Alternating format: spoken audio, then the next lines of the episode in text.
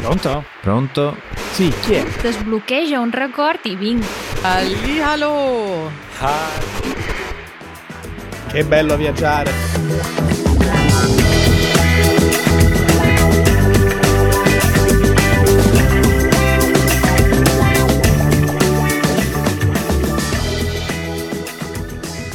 Buongiorno. Buongiorno a te, Matteo. Ho sentito, cioè la frase era evidentemente positiva, ma non lo so, c'è qualche cosa che ti non ti convince del viaggiare? No, del viaggio, il problema non è il viaggiare, il problema è il tutto il resto, cioè ah, eh. prima di partire l'attesa e poi mm-hmm. il fatto che torni comunque eh, a casa dopo aver viaggiato. Allo stato attuale tornare in Italia vuol dire tornare a trentacinque gradi circa. Ah, che bello, guarda, che bello. L'altro giorno ho parcheggiato la macchina in centro, purtroppo al sole. Sono tornato dopo un paio d'ore alla macchina, la temperatura che portava la macchina era quarantatré gradi. Mamma mia, uh, i brividi. I brividi di caldo, esistono i brividi di caldo? Guarda, eh, non so se sono definibili brividi di caldo, però eh, io li ho avuti. Questa domenica, la scorsa domenica, siamo andati con amici in giro e entrati in macchina che portavano più o meno la stessa temperatura che portava la tua, quindi sui quarantadue quarantatré. Ogni volta che il mio corpo toccava qualcosa di molto caldo, avevo i brividi, era stranissimo. Quindi esistono i brividi di sì, caldo. Saranno brividi di caldo.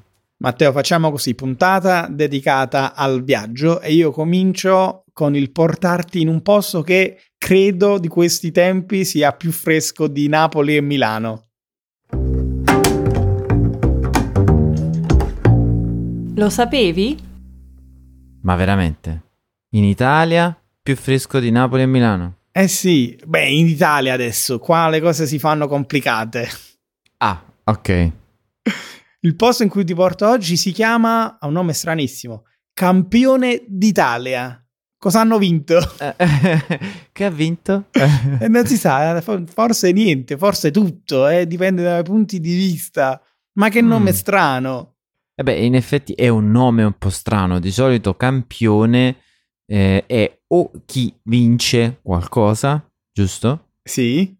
O è un campione, è una parte di un tutto rappresentativa del tutto. Sì, secondo il dizionario un saggio prelevato da un insieme a fini commerciali o di analisi. Che quindi prendi un campione mm. d'acqua da quel mm. lago per analizzarla. Giusto, bene. Ma nulla di tutto questo ha a che fare con l'origine del nome di questa città, di questo comune.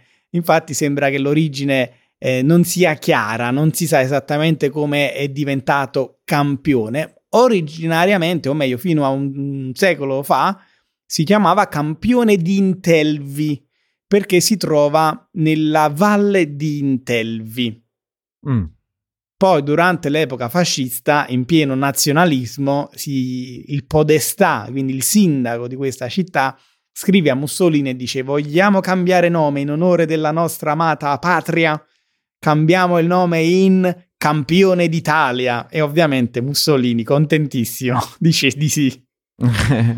Ma Campione d'Italia ha una particolarità molto forte, ovvero non si trova in Italia. Ma come? Eh, fino sì. adesso Campione d'Italia, eh, tutto italiano, parla- all'epoca del fascismo ha parlato con Mussolini e poi? Eh, Dov'è, sì. scusa? Tecnicamente si trova all'estero, ah. fuori dall'Italia. Tecnicamente si trova in Svizzera. Ah! Cioè, tecnicamente si trova in Italia, vedi la confusione. Geograficamente si trova in Svizzera. Allora, è un po' il contrario di quello che accade con San Marino e Città del Vaticano, che sono due stati propri, mm-hmm. che però si trovano nel territorio italiano, si chiamano mm. enclavi. Mm. In questo caso Campione d'Italia è territorio italiano, ma che si trova in un paese straniero, quindi la Svizzera, totalmente eh, circondato da terra svizzera e acqua svizzera, il lago di Lugano. La parola difficilissima è exclave. Quindi è un exclave. Eh sì. Ho capito. Ma senza andare troppo nei tecnicismi della lingua italiana, questo è un posto molto particolare perché è un pezzo d'Italia in Svizzera. Mm. La storia nasce, insomma, quando nel Settecento, ma non millesettecento, proprio nel Settecento, milletrecento anni fa.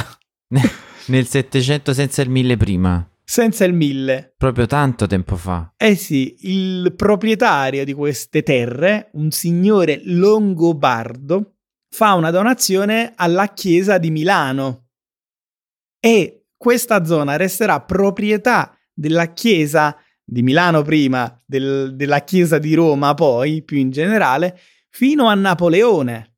Mm. Quando poi Napoleone espropria tutte le terre della chiesa, espropria anche Campione d'Italia e la dà all'Italia. Da quel momento in poi appartiene esclusivamente allo Stato italiano. Interessante, che poi la provincia è quella di Como. Sì. Cioè nel senso che appartiene alla provincia di Como. Corretto. Fa, fa riferimento a quello, che, che non è tanto distante. No. Dobbiamo inf- dire. Infatti sono, eh, come dire, il confine di questo comune è solo sette chilometri, quindi parliamo di un piccolo eh, territorio più o meno grande, il doppio della Città del Vaticano, però la maggior parte sono montagne, quindi anche come abitanti parliamo di circa duemila abitanti, che fanno una vita però un po' particolare perché a mm. metà tra la vita svizzera e la vita italiana. Eh, posso immaginare, comunque non è facile, diciamo, vivere da italiani in Svizzera. I loro stipendi sono in franchi svizzeri, mm. ma in questa città ci sia, ci, c'è sia il franco svizzero che l'euro, ovviamente. Ok, quindi già inizia a essere un po' più complesso, perché allora come cosa pago con cosa? Essendo Italia è ovvio che ci sia l'euro. Essendo però geograficamente in Svizzera, sarebbe difficile per gli svizzeri dover cambiare per entrare in una terra che si trova geograficamente in Svizzera. È un po' come se tu vai al Vaticano e ti dicono no, qui eh, non usiamo l'euro, usiamo i sesterzi. Per dire una moneta romana antica. Quindi si usano tutte e due. Dai, questo l'hanno resa semplice. Il mm. problema è che, per esempio, le auto portano la targa ticinese, quindi svizzera. Mm. Eh, ma a questo punto la, diciamo, il corpo di polizia che c'è, di dov'è? E invece il corpo di polizia è italiano. Eh vabbè, però così è sempre di più un casino. Eh, ecco, questo, questo casino è un campione del casino italiano più in genere. Vedi, è proprio un esempio lampante.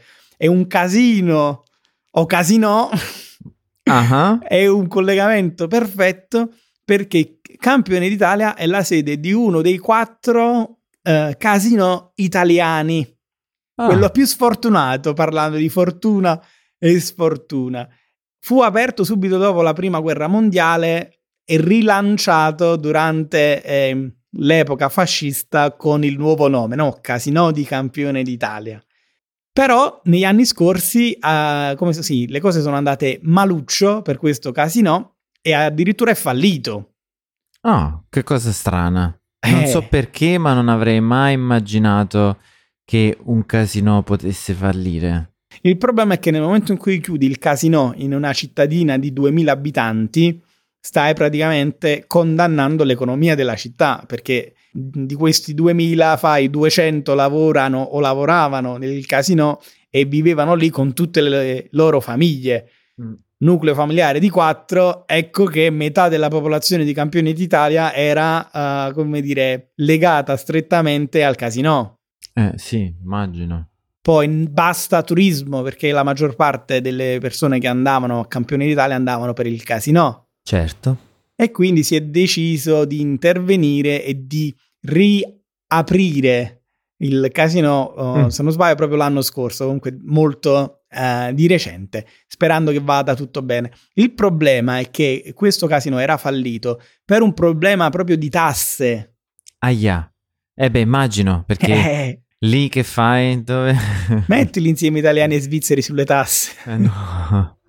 Ragazzi, qui c'è il problema di base, c'è un'incompatibilità eh, non risolvibile. Il problema è che, essendo lavoratori italiani, devono pagare le tasse allo Stato italiano, ma essendo geograficamente in Svizzera c'è un accordo tra Italia e Svizzera che una parte dei ricavati delle tasse dei lavoratori di Campione d'Italia va dato alla Svizzera. E mm. parliamo di, se non sbaglio, il quaranta per cento. Aia, eh, una cifra. E queste somme non sono sempre state riconosciute alla Svizzera. Ah. Ed ecco qui il dissesto finanziario. Ai ai ai ai ai. Parliamo di debiti con la Svizzera in pratica. Beh, allora speriamo che eh, il casino di Campione d'Italia riesca a, questa volta, a non indebitarsi e a, come dire, far rinascere il Campione d'Italia. Sì, per restare nel, sul linguaggio da casino, speriamo che giri la fortuna eh. per... Uh, questa exclave, per questo posto comunque speciale d'Italia, eh, che quindi le cose vadano meglio per loro. Però io direi adesso torniamo in Italia o restiamo in Italia, vedi, sono ancora confuso. Guarda, a proposito di girare, giriamo per l'Italia.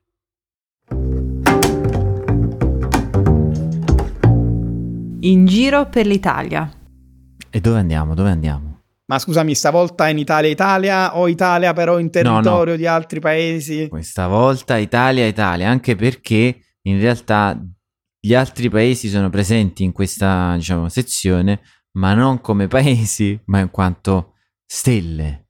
Ah, ho capito cosa vuoi dire, le stelle inteso come celebrità, come esatto, V I P. Esatto, esatto.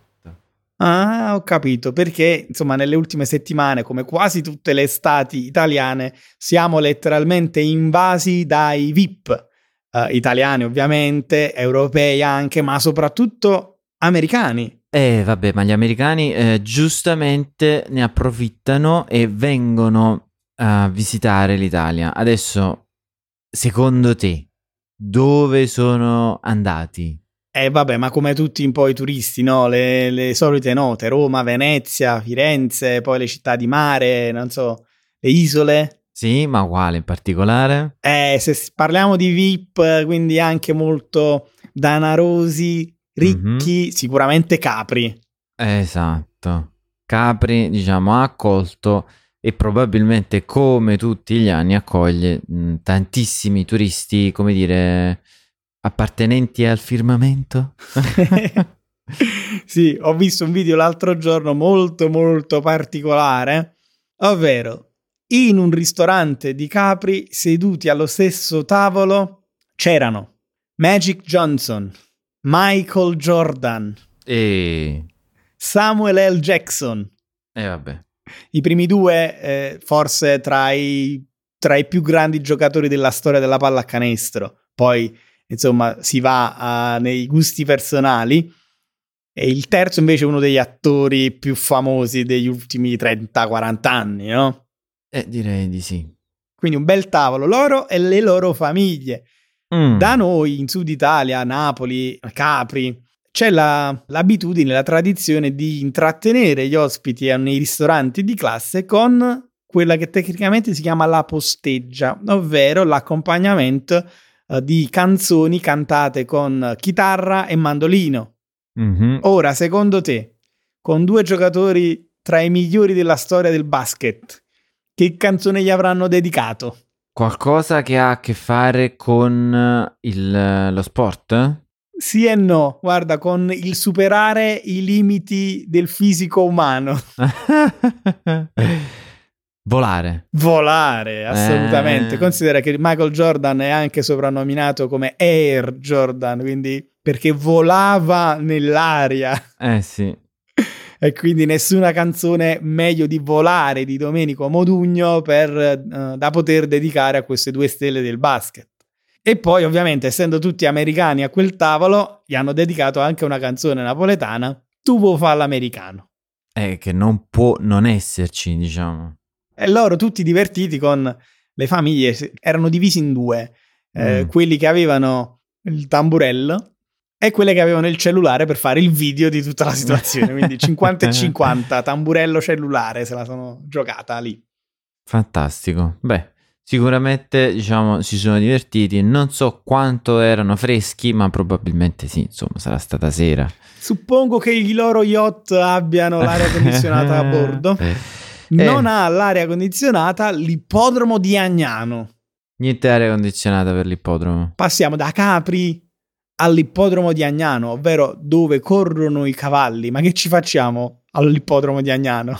Più che altro, chi c'era all'ippodromo di Agnano? Da stelle del basket del passato passiamo a stelle del basket moderno, ma in questo caso il turista non è americano e non è neanche turista. Parliamo di Nikola Jokić, il miglior giocatore attualmente nella N B A, ha vinto gli ultimi due premi come miglior giocatore e ha vinto anche l'ultimo titolo con la sua squadra, i Denver Nuggets. Mm. Ed è un uh, fortissimo amante dei cavalli. Ah. Possiede dei cavalli che fa correre in giro per l'Europa.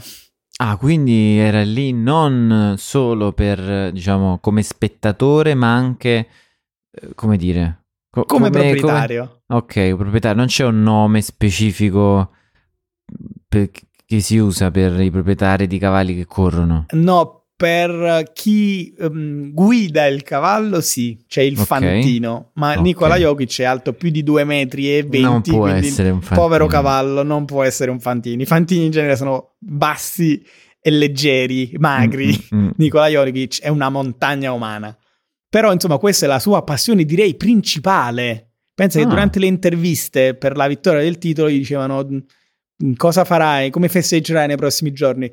E lui diceva sempre: mi metterò su un aereo e andrò in Europa perché devo badare ai miei cavalli. Fantastico. Antidivo per eccellenza. E dei fan napoletani lo hanno avvicinato all'ippodromo di Agnano dicendo: possiamo fare delle foto? E lui ha detto: no no, sono troppo nervoso, prima della gara sono troppo nervoso per i miei cavalli. Giusto. Poi questi fan napoletani sono venuti a conoscenza della sua passione per la birra.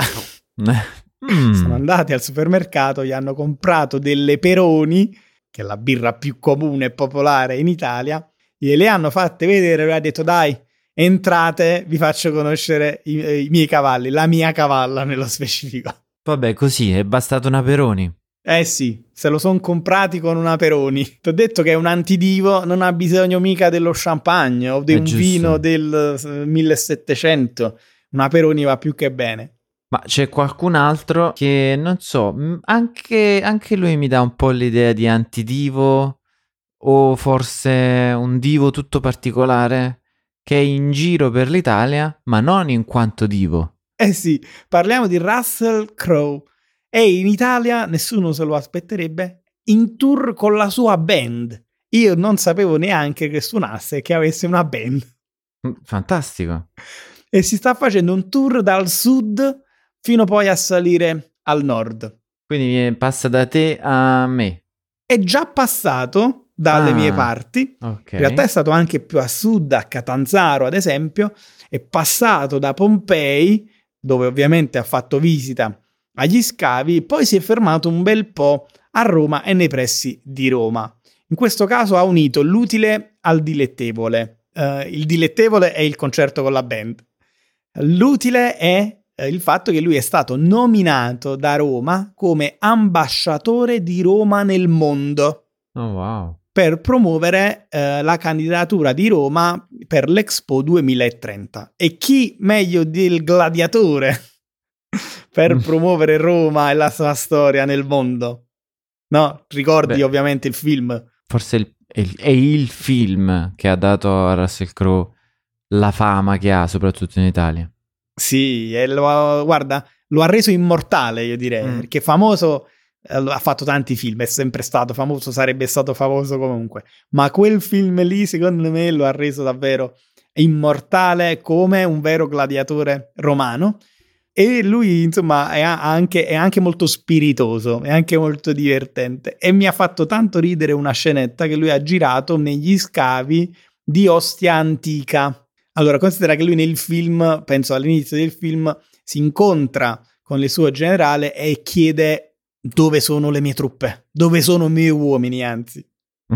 e il generale gli dice le, le, le, i tuoi uomini sono pronti ad Ostia. Poi lui in realtà va davvero in questo suo tour ad Ostia Antica e fa una scenetta con il cellulare, chiama il suo generale e dice ma dove sono i miei uomini? E dall'altro lato presumibilmente gli dicono in realtà sono andati via. Ma come sono andati via? Eh, eh, ci hai messo duemila anni per arrivare. Eh beh, in effetti, in effetti. E lui stesso dice effettivamente è comprensibile, va bene dai. Eh. Lui in realtà inizia con sono Max, che sta per Massimo Decimo Meridio, che è il suo nome nel film Il Gladiatore.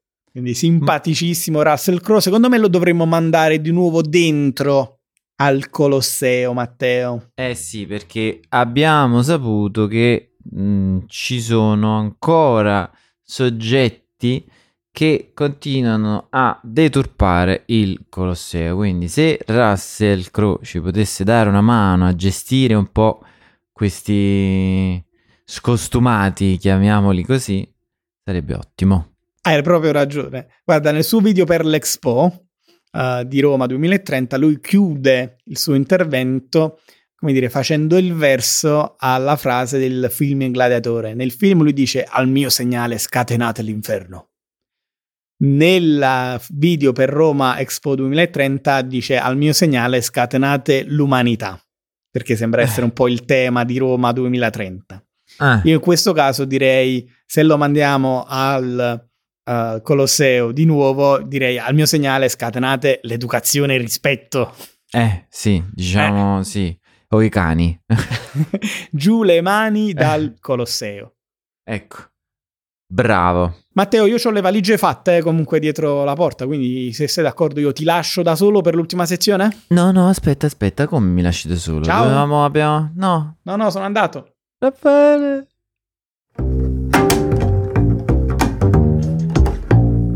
Italiani all'estero.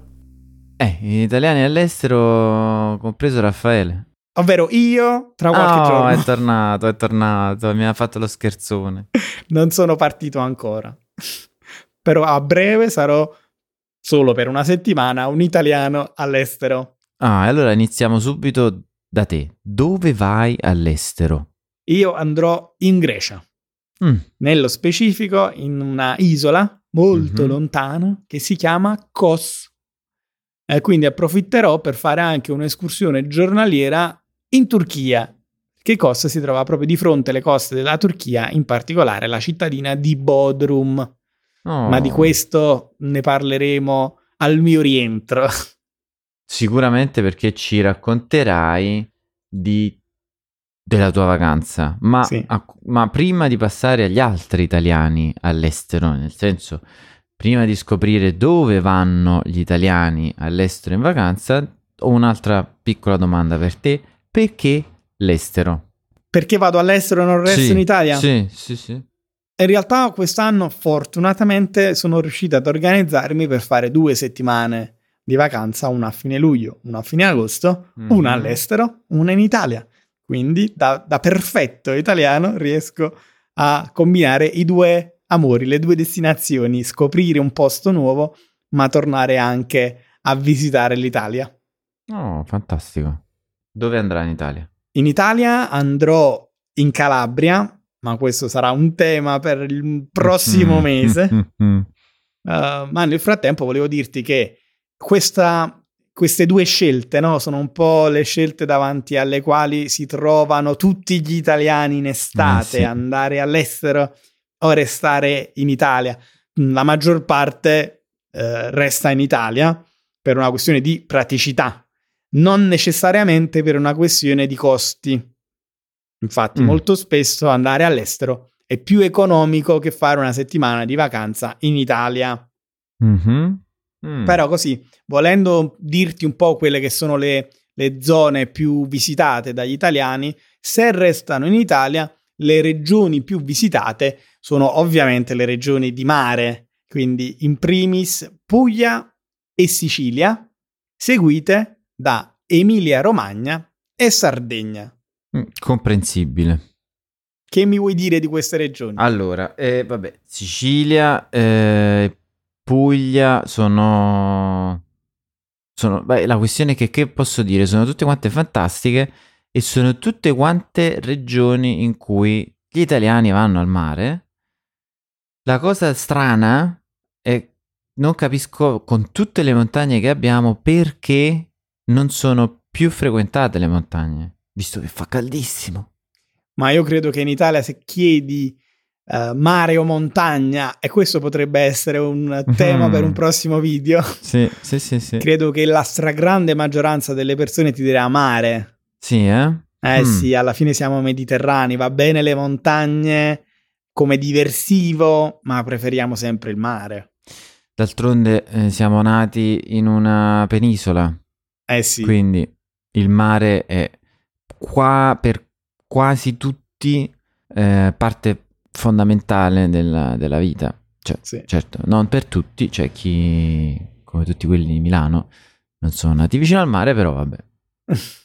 Però per dividere un attimo queste regioni eh, in base a chi ci va, eh, direi che in Puglia e in Sicilia forse ci va più l'abitante del sud Italia, così.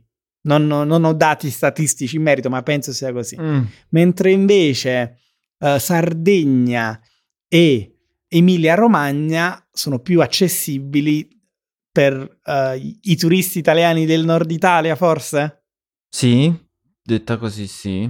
Storicamente sì. Io so che eh, anche un po' l'elite milanese, mh, i più ricchi uh, hanno sempre un po' visto alla Sardegna come quasi una seconda casa, va? Sì. Abbiamo sì. parlato di Berlusconi nelle puntate passate, è un altro che aveva la villa in Sardegna eh e quando veniva l'estate se ne scappava lì. Sì, la questione è che ovviamente eh, la Sardegna è bellissima, le ville in Sardegna sono fantastiche, costano tantissimo, quindi un po' l'elite di tutta l'Italia, diciamo, punta ad avere una villa in Sardegna. Poi c'è anche il fatto che in realtà a Torino c'è una grande comunità di sardi, mm. quindi il nord Italia ha delle, diciamo, dei collegamenti più stretti con la Sardegna. L'Emilia-Romagna invece, eh, chiaramente per questioni geografiche, è accessibile da tutte le regioni che la circondano e quindi parliamo fondamentalmente di centro-nord Italia e dal punto di vista dell'accoglienza turistica forse la migliore in Italia. Il mare non è un granché per i nostri standard, molto meglio Puglia, Sicilia e Sardegna, ma per tutto il resto i servizi in Emilia-Romagna sono al top. Beh, è una regione eccezionale come le altre, forse più eh, organizzata di altre. Matteo, brevemente per chiudere, invece all'estero, mm-hmm. le destinazioni più popolari degli italiani che vanno in vacanza all'estero sono quelle che ti aspetteresti. Eh, che ti, ti aspetteresti? Dico, allora, sicuramente Spagna, mm. e poi vabbè, tu vai in Grecia, quindi direi Grecia? Assolutamente. Mm. Io faccio un anno in Spagna e un anno in Grecia, un anno in Spagna.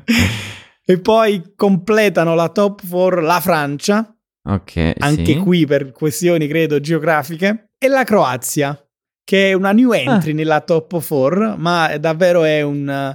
siamo comunque nell'Adriatico, è raggiungibile sia uh, via nave che via auto per alcune regioni del, dell'Italia, è più naturale rispetto alle altre destinazioni che abbiamo menzionato, meno turistica forse, quindi sta crescendo... Uh, tanto come destinazione mm. uh, estiva.